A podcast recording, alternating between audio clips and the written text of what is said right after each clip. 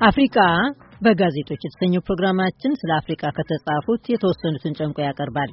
ኢትዮጵያ ውስጥ ከ60 በላይ የደህንነትና የሜቴክ ባለሥልጣኖች ተያዙ፣ የተባበሩት መንግስታት ድርጅት የጸጥታ ምክር ቤት ኤርትራ ላይ ጥሎት የነበረውን ማዕቀብ አነሳ፣ ኢትዮጵያ ወታደራዊ ኃይሏን ለማዘመን ባላት እቅድ መሰረት የጠፈር ኃይልን የመጨመር እቅድ እንዳላት ተዘገበ፣ የሚሉትን ርዕሶች ነው በዛሬው አፍሪካ በጋዜጦች ቅንብራችን የምንመለከተው።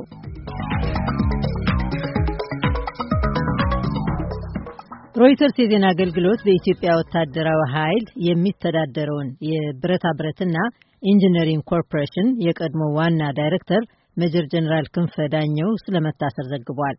ሜጀር ጀኔራል ክንፈ የታሰሩት የሀገሪቱ ጠቅላይ አቃቤ ሕግ የተለያዩ ምርመራዎችና እስራቶች መፈጸማቸውን ካስታወቁ በኋላ ነው። ዲፕሎማቶችና ተንታኞች በሀገሪቱ የተደላደለ ቦታ በነበራቸው ሰዎች ላይ የተከፈተ ጥቃት ነው ማለታቸውን የሮይተርስ ዘገባ ጠቅሷል። ወታደራዊ ዕቃዎችን በሚያመርተውና ከእርሻ አንስቶ እስከ ሕንፃ ስራ በሚሄዱ በርካታ ዘርፎች በሚሳተፈው ሜቴክ በሚል አህጽሮት በሚታወቀው የብረታ ብረትና ኢንጂነሪንግ ኮርፖሬሽን ላይ በተደረገው ምርመራ የሙስና ተግባር መፈጸሙን አሳይቷል ሲሉ ጠቅላይ አቃቤ ሕግ ብርሃኑ ጸጋዬ ማስታወቃቸውን ዘገባው ጠቅሷል። ትላንት ደግሞ የቀድሞው የደህንነት ክፍል ምክትል ኃላፊና የፌዴራል ፖሊስ ኮሚሽን ኮሚሽነር የነበሩት ያሬድ ዘሪሁን መያዛቸውን ዋናው አቃቤ ሕግ ብርሃኑ ጸጋዬ በትዊተር ማስታወቃቸውን ሮይተርስ የዜና አገልግሎት አውስቷል።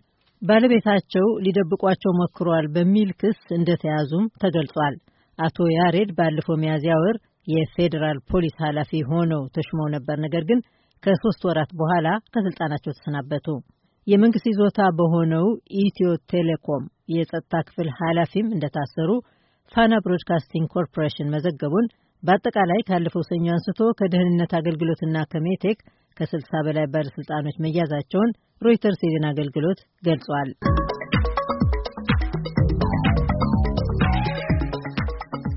የብሪታንያ የዜና ስርጭት ኮርፖሬሽን ቢቢሲ የተባበሩት መንግስታት ድርጅት የጸጥታ ምክር ቤት ኤርትራ ላይ ተጥሎ የነበሩት ማዕቀቦች እንዲነሱ በሙሉ ድምፅ መስማማቱን ዘግቧል። በኤርትራ ላይ ማዕቀቦች የተጣሉት ከዘጠኝ ዓመታት በፊት ሲሆን የመሳሪያ ንብረት እንዳይንቀሳቀስ ማገድንና የጉዞ ክልከላን ያቀፉ ነበሩ። ማዕቀብ የተጣለበት ምክንያት የኤርትራ መንግስት ሶማሊያ ያሉትን የአልሸባብ አማጽያንን ይደግፋል በሚል ነው። ኤርትራ ግን አልደገፍኩም በማለት ስታስተባብል ቆይታለች። በኤርትራ ላይ ተጥሎ የነበረው ማዕቀብ እንዲነሳ የቀረበውን የውሳኔ ሀሳብ ያረቀቀችው ብሪታንያ ስትሆን ዩናይትድ ስቴትስና አጋሮቿ እንደደገፉት የቢቢሲ ድረገጽ ጠቁመዋል።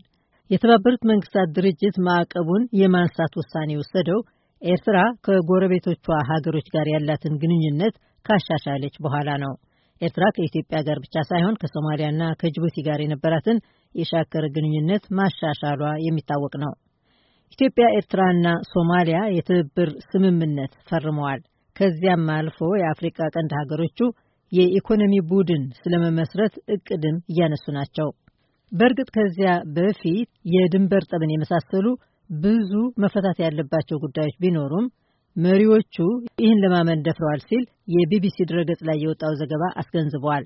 የኤርትራ መንግስት ማዕቀቡ ከተነሳለት በኋላ የፖለቲካ ዓላማ አለው ይለው ለነበረው ማዕቀብ ካሳ እንዲከፈለው እየጠየቀ መሆኑን ዘገባው አክሏል። ብሉምበርግ የዜና አገልግሎት በዘገበው መሰረት ኢትዮጵያ ወታደራዊ ኃይሏን ለማዘመን ባላት እቅድ መሰረት የጠፈር ኃይልን የመጨመር እቅድ አላት። ይህ ለውጥ ጠቅላይ ሚኒስትር አብይ አህመድ በመጋቢት ወር ስልጣን ላይ ከወጡ ወዲህ በተግባር ላይ ያዋሉት የፖለቲካና የኢኮኖሚ ለውጥ አካል ነው። በየብስ የተከበበችው ኢትዮጵያ የባህር ኃይል ሰፈር የመገንባት እቅድም አላት። የጠቅላይ ሚኒስትር አብይ አህመድ ጽህፈት ቤት ባለፈው ሐሙስ ከአዲስ አበባ በኢሜይል ባወጣው መግለጫ ዘመናዊ የጦርነት አካሄድ የብስን፣ አየርን፣ ሳይበርንና ጠፈርን ያቀፈ በመሆኑ እነዚህን ሊያካትት የሚችል የጦር ኃይል እየተገነባ ነው ማለቱን የብሉምበርግ የዜና አገልግሎት ጠቅሷል።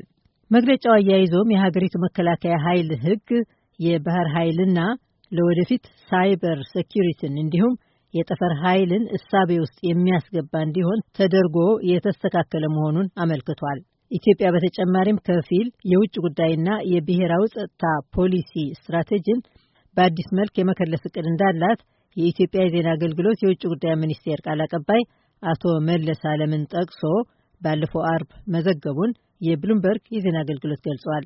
ለ16 ዓመታት ያህል የዘለቀው ፖሊሲ ከወቅቱ የዓለምና የአገር ውስጥ ሁኔታ ጋር ሊራመድ በሚችል መልኩ ይጠናል ሲሉ ቃል አቀባዩ መናገራቸውን ዘገባው ጠቅሷል።